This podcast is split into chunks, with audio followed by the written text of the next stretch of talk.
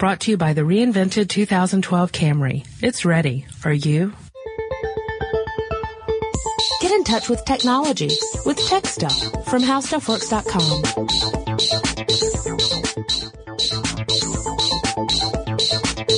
Hello again, everyone, and welcome to Tech Stuff. My name is Chris Pollette, and I am an editor at HowStuffWorks.com. Sitting across from me, as always, is senior writer Jonathan Strickland. We don't need no education. We don't need no thought control. Says who?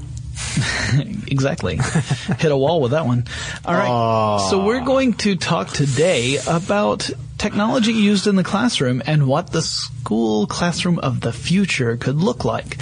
Uh, technology in classrooms is, is kind of a, a big deal.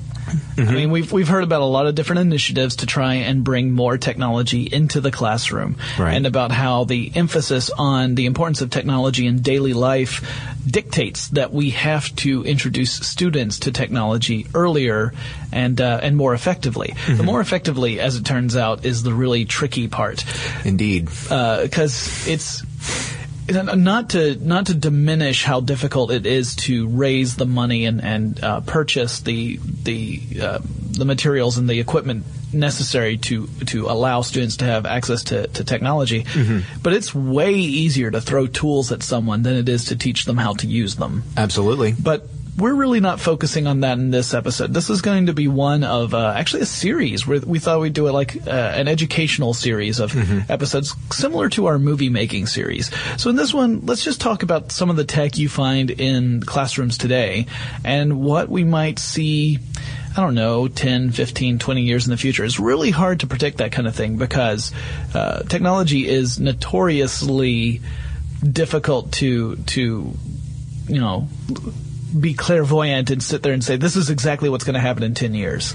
Not to mention the fact that um, budgeting being what it is right now in the current economic downturn, Sure. uh, that's that's slowing down some things like uh, R and D, plus you know the ability to add new technology to the classroom. Right. Um, now the schools are strapped for cash to pay teachers with. Yeah, what really we're going to try and focus on what the ideal situation Sure. would be. You know, like let let's assume that the schools have the funding necessary to implement the technology. What would a, a classroom in the future look like? Um, but yes, uh, Pollette, you make a really good point. The the classroom of the future relies just as much, or even more so, upon political and economic uh, factors than technological factors. Uh, but let's let, we're going to try and take a, a shiny, happy look and assume that that uh, the schools get the support system they need in order to implement the classroom of the future.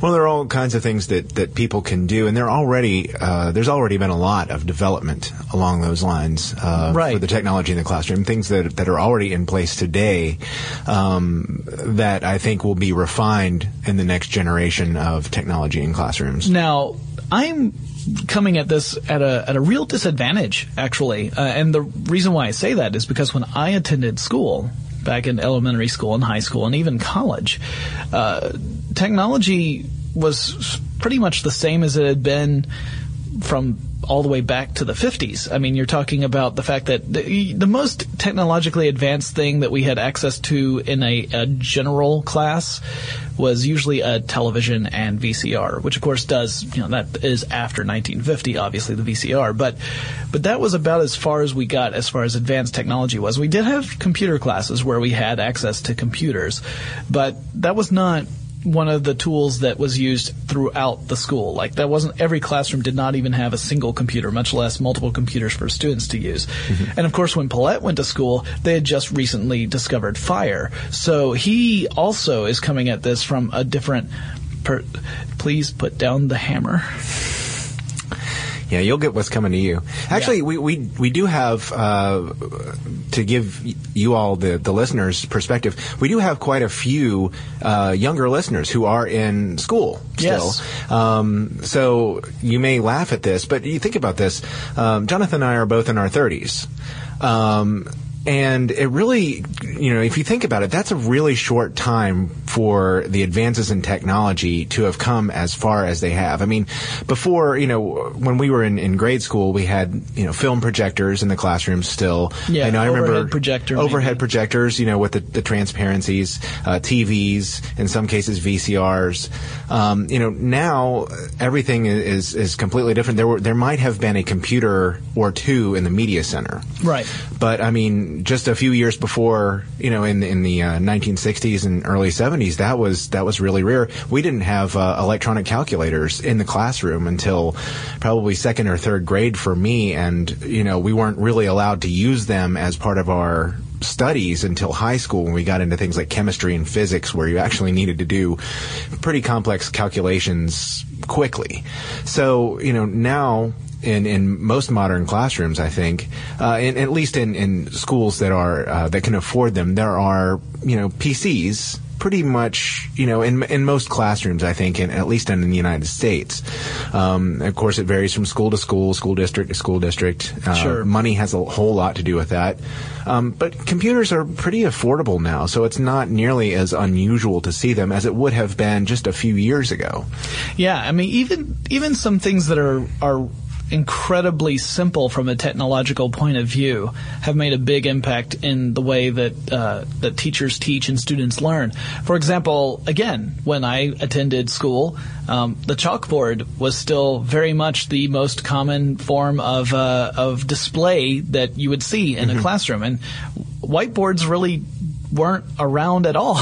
Yeah. and until I think I think when I got to maybe my junior or senior year in high school, our school started to switch over from chalkboards to to whiteboards, which you know, of course, were just easier to maintain and much easier to write on, and you also didn't have to worry about someone going crazy and, and doing the fingernails down the whiteboard thing because it just didn't um, didn't have the same effect as the bone chilling sound you would get from a the chalkboard. Please, whoever's doing the sound effects for this podcast, please do not include that because I personally can't stand it, and I definitely don't want listener mail about it. Yeah, yeah. No, uh, brief, brief aside. Yeah, I had one. Um, my uh, pre-calculus teacher would be covered from tip of finger to elbow in chalk dust.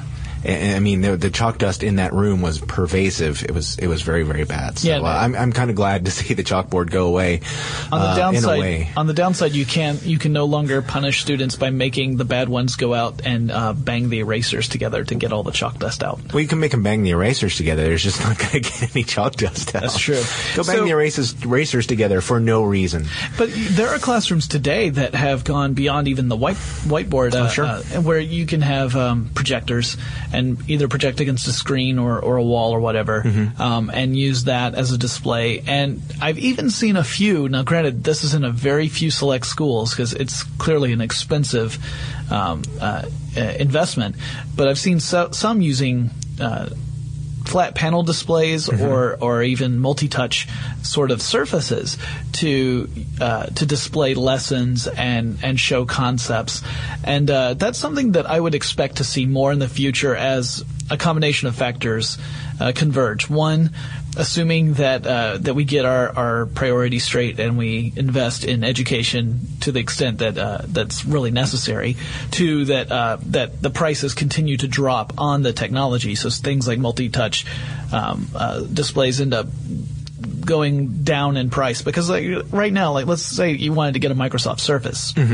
Which would be a useful educational tool. Sure. Uh, at least potentially could be.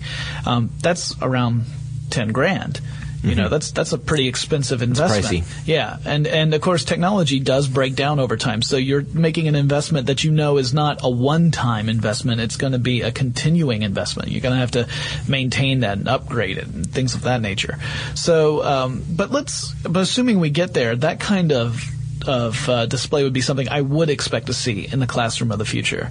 And I can think of a dozen different ways to use that technology to uh, to help expand a lesson so that it goes beyond the simple here's a fact and uh, and even here's the context of that fact.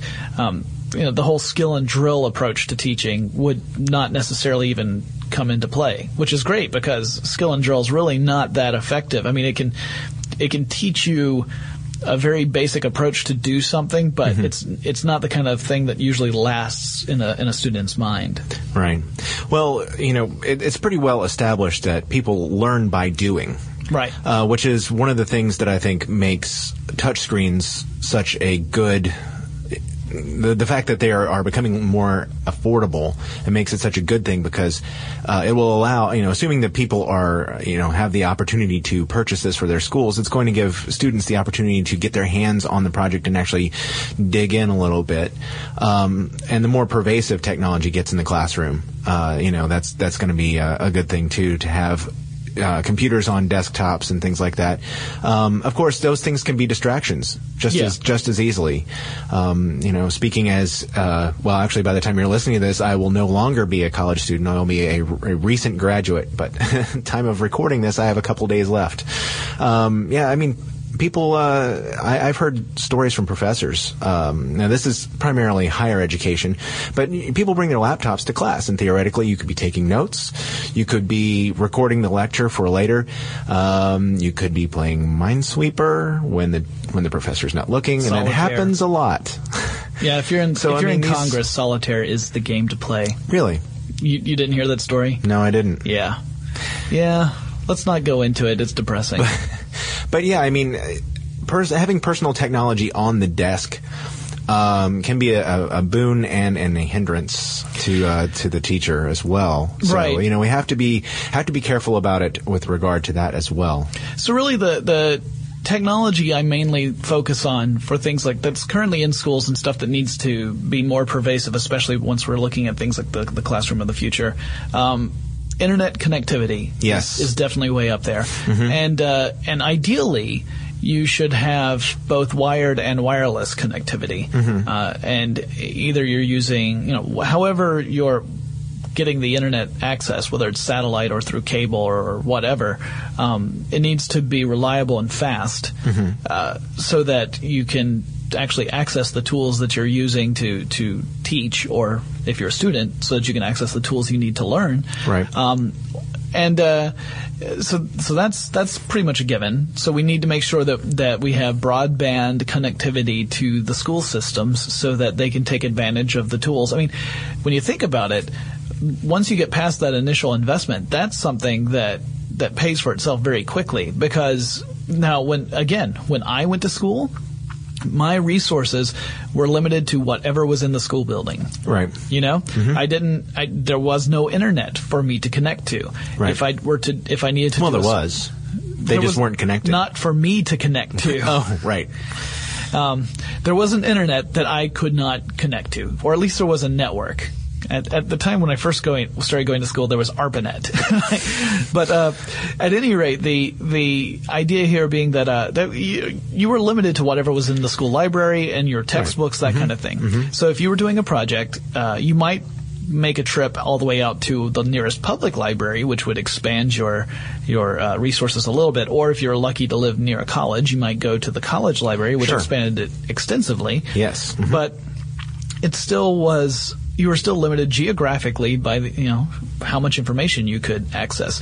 Now with the internet, that's no longer an issue. Uh, a lot of schools have agreements or even a database where students can use it to research scholarly articles and uh, and journals and things of that nature uh, that you physically could not store within a school's building. Sure. Sure. So, uh, so obviously, internet connectivity is of vital importance if a, if a student is to have the same advantages in one district as uh, a student in another. Now, um, we.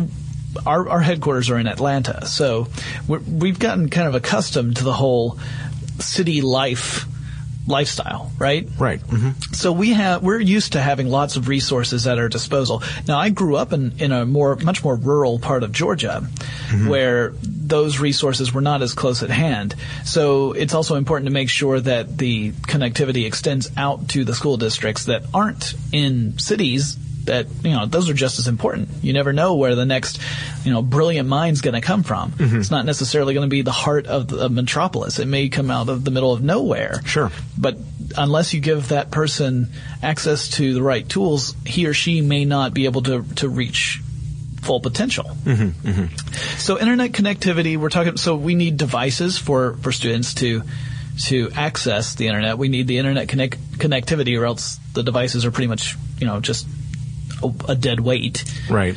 Um, theoretically, you can then move to a paperless uh, school classroom, although we've seen how difficult it's been to do that in business. Sure. Um, but you know, you could, in theory, move to a, an environment where you no longer needed to turn in paper assignments or hand out uh, paper uh, tests. Everything could be done over a computer. Um, I know that there. I'm sorry, you were about to say you were- no. I was going to say that that that might raise questions in some people's minds about uh, cheating, which. Granted, happens whether you're using a hard copy or soft copy of anything. Mm-hmm. Uh, my argument is that I think I think a lot of kids know how to use technology in very specific niche ways without really understanding how it works and how to take advantage of it. Right. Now, that doesn't mean they can't learn it, but uh, there seems to be this perception, at least among adults, that kids are technological whizzes. And because they've grown up in the era of the internet, they are internet savvy and, and capable of navigating it in ways that we can't imagine. Right. Right. I'm not convinced that's reality. Well, no. Um, I think what Jonathan is speaking of is uh, I sent him an article that was in uh, Der Spiegel, the German news magazine, about uh, in which they had done a study on on German kids, and they said, oh well, you know, these German kids, they've grown up with the internet, they're familiar with it, they know how to find the best information, they know how their way around. Uh, as it turns out, they they pretty much chat and watch video and listen to music and really other than that they really aren't all that interested in it nor are they comfortable you know digging around for information. They don't they can't maximize the internet. They just sort of use it for recreational use and only when it's convenient for them. So it's Right. not the indispensable tool for uh, th- that it is for uh, people who are you know 30s 40s you know we are all going wow this is really neat and the kids are like yeah so I've It's been that." around, yeah. It's it was here when I got here, so therefore it's just normal. Uh, to us, it's still new. To them, it's what has always been there, just because they're their age. So, uh, so part of the classroom of the future isn't just that you know you have all these technological advances. It's also uh, adjusting your your teaching methods so that you take full advantage of them. But uh, let's let's talk a little bit more about some of the other elements we might see in the classroom of the future. Okay. Um, one of the things that uh, that I was going to mention just a, a minute ago was um, the uh, virtual classroom tools uh, that I've been personally that I've been using over the past two years um, in pursuing my master's degree, and uh, you know th- those are uh, tools like uh, those of you who are college students probably n- may wince when I say the following word: Blackboard or uh, WebCT. Uh, those two merged actually a few years ago. Um, there's an open source competitor which I understand is really excellent called Moodle. Um, even uh, those those have been used in higher education for several years now. Uh, basically, uh, for those of you who have been out of academia for a while uh, or aren't an academia nut. eh, Okay, maybe not. Um, you you may not necessarily be familiar with this. Um, Academia nut. um, basically, what what this is is it gives uh, people an opportunity to pursue distance education. It doesn't even necessarily have to be at a distance, but it does give you an opportunity to. It's sort of like an intranet for students because you can gather together. Participate in a lecture where the, the professor or teacher can put up uh, slides, like a PowerPoint presentation, for example. Um, he or she can show you the desktop on the computer so they can walk you through uh, what it is that they're doing. Um, you can share assignments, post uh, discussion uh, board postings, and, and basically start an online discussion. Um, you can see your grades uh, should the teacher um, be willing to post them.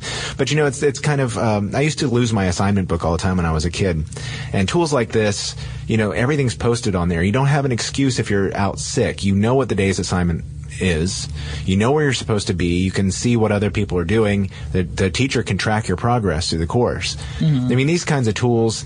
They're, I would, I would say they're probably still in their first, maybe second generation, but I think in the future they'll be a lot more refined. They're, the reason I said people might wince when they hear Blackboard is, um, as good as Blackboard is, a lot of people complain about its stability and reliability.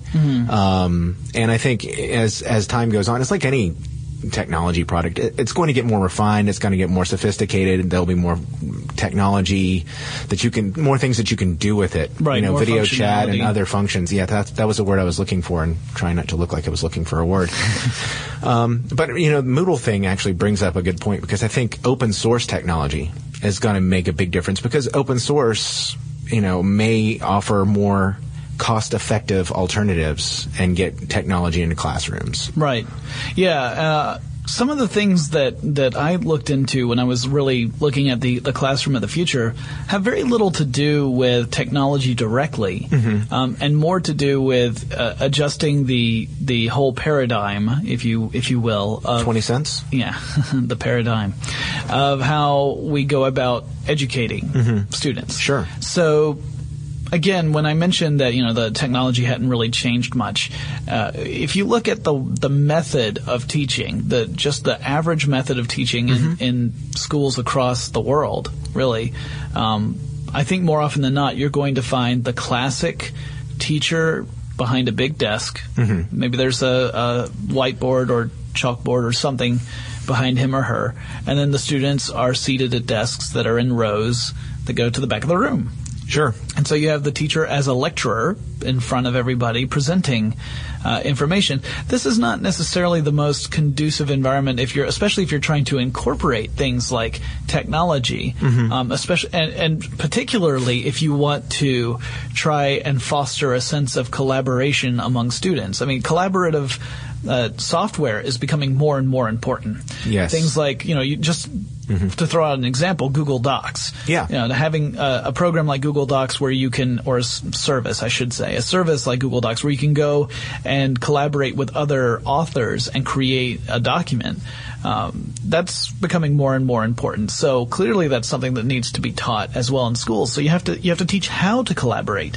Well, that traditional teacher at the front, students in rows, is not really conducive to that.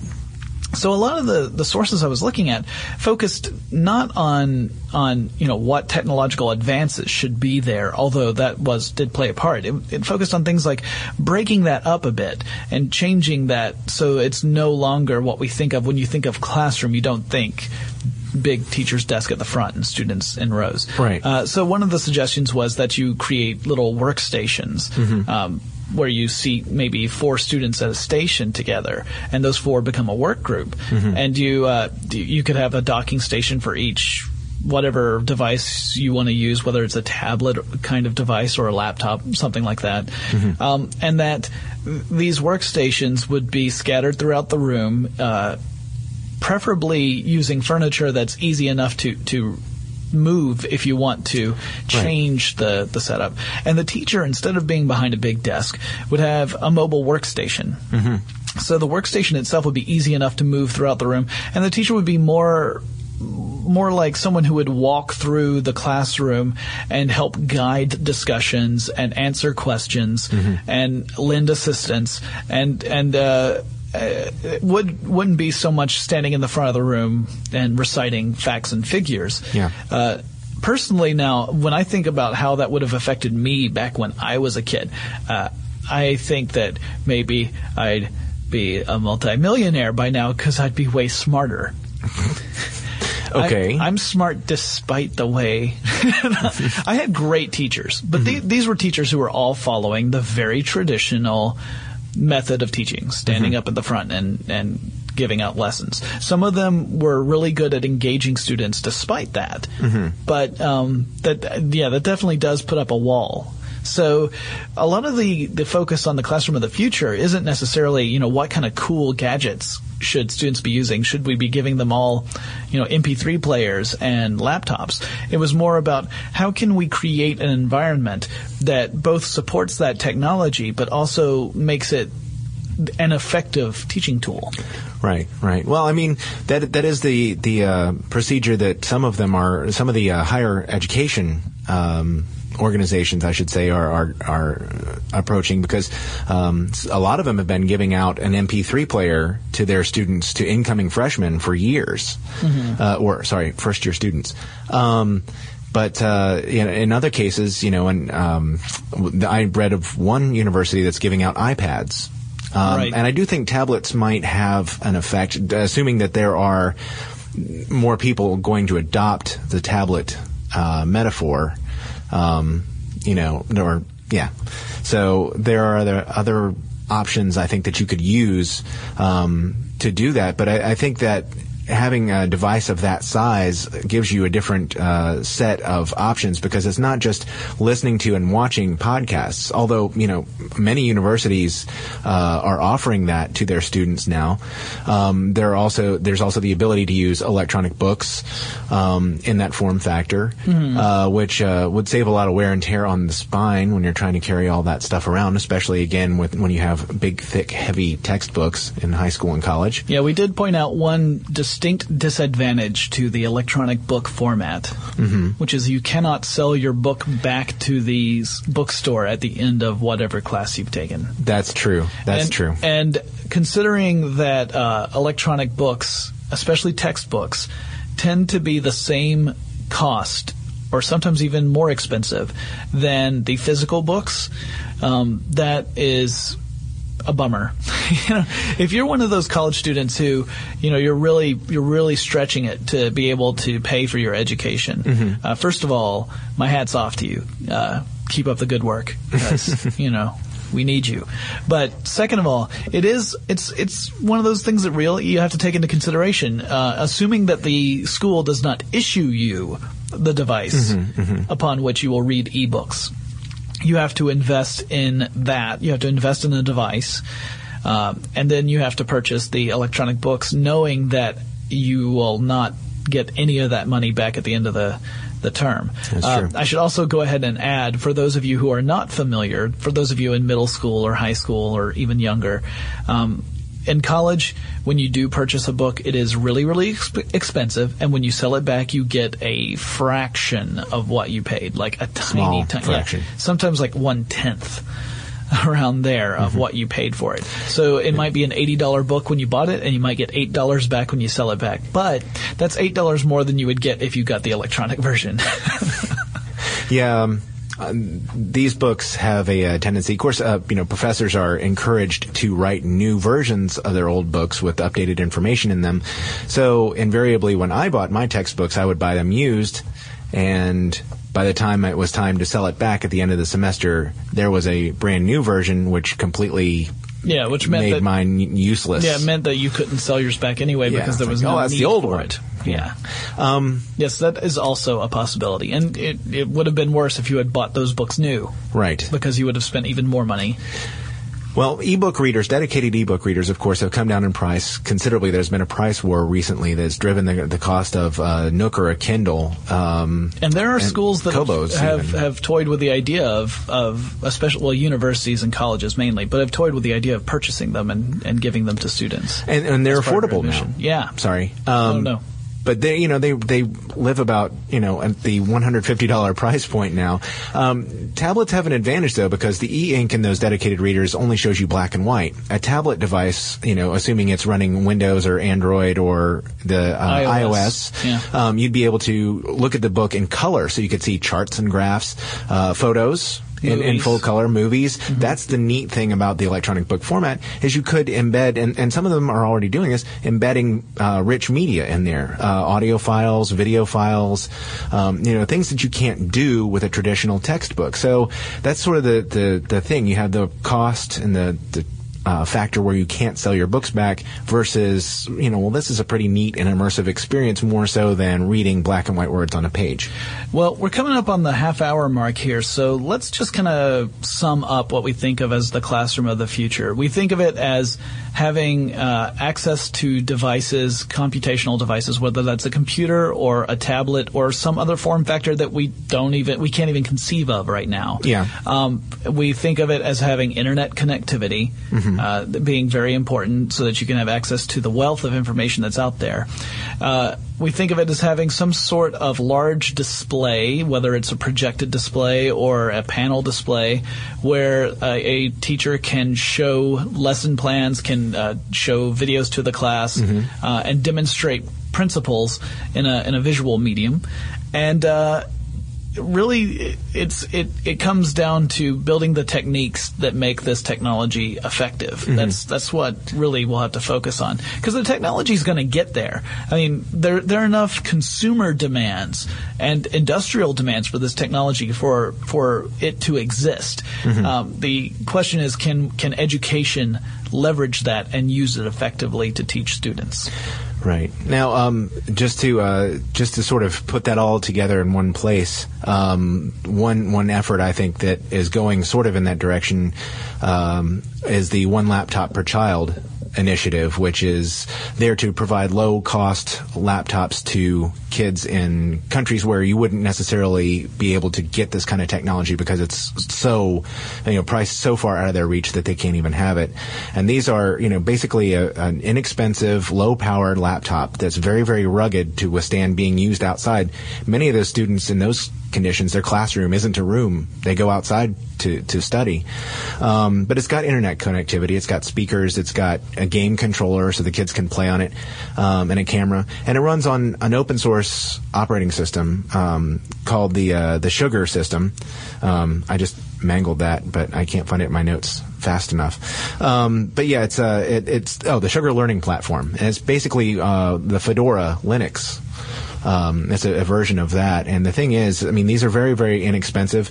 They're working on uh, the uh, the one laptop per child initiative is also working on a fold out. It's sort of like the Microsoft Courier. The next version is going to open up so it has two touch screens, um, sort of like a book. And then they're also working on a tablet that's supposed to be out in 2012, um, which has many of the same types of functionality, but it is supposed to be, you know, lower cost. Of course, that has to be subsidized by a lot of people. So they take donations and and uh, you know request help from other people to to help bring this to other uh, to some of these uh, underdeveloped uh, school systems in in many countries. But uh, it's kind of a neat idea, and it and it does bring down the cost, which may you know in turn help other people in other parts of the world where they do have a little bit more money if they can get the the power in the hands of the kids. Yeah, that actually brings up another concern of mine, which is the classroom of the future might have lots of logos in it. It is entirely possible, and But- cameras. Yeah. Well, yeah, the cameras are another issue, but really the logos thing bothers me because it's the idea of Sure. making sure that whatever you're teaching the students isn't biased toward a particular sponsor. Yes. Um, I mean, that's big obviously something we have to worry about. Well, we'll just have to wait and see what the classroom of the future looks like, I guess, because you know, again, the, it's always fun to try and be a prognosticator, but it, we're almost always way wrong. We'll see more about that when we do our wrap up of our 2010 predictions podcast later this year. I'm not looking forward to that. I already know at least two of mine that I got totally and completely wrong, and I will be eating a lot of crow during that episode. Mm, crow. But I'll still get a check mark because I'm the one who does that. so, you guys, if you have any questions or comments or topic suggestions, you can email us. Our address is techstuff at howstuffworks.com, and Chris and I will talk to you again really soon. If you're a Tech Stuff fan, be sure to check us out on Twitter. Tech Stuff HSW is our handle, and you can also find us on Facebook at facebook.com slash techstuffhsw. For more on this and thousands of other topics, visit howstuffworks.com. And be sure to check out the new Tech Stuff blog, now on the How Stuff Works homepage.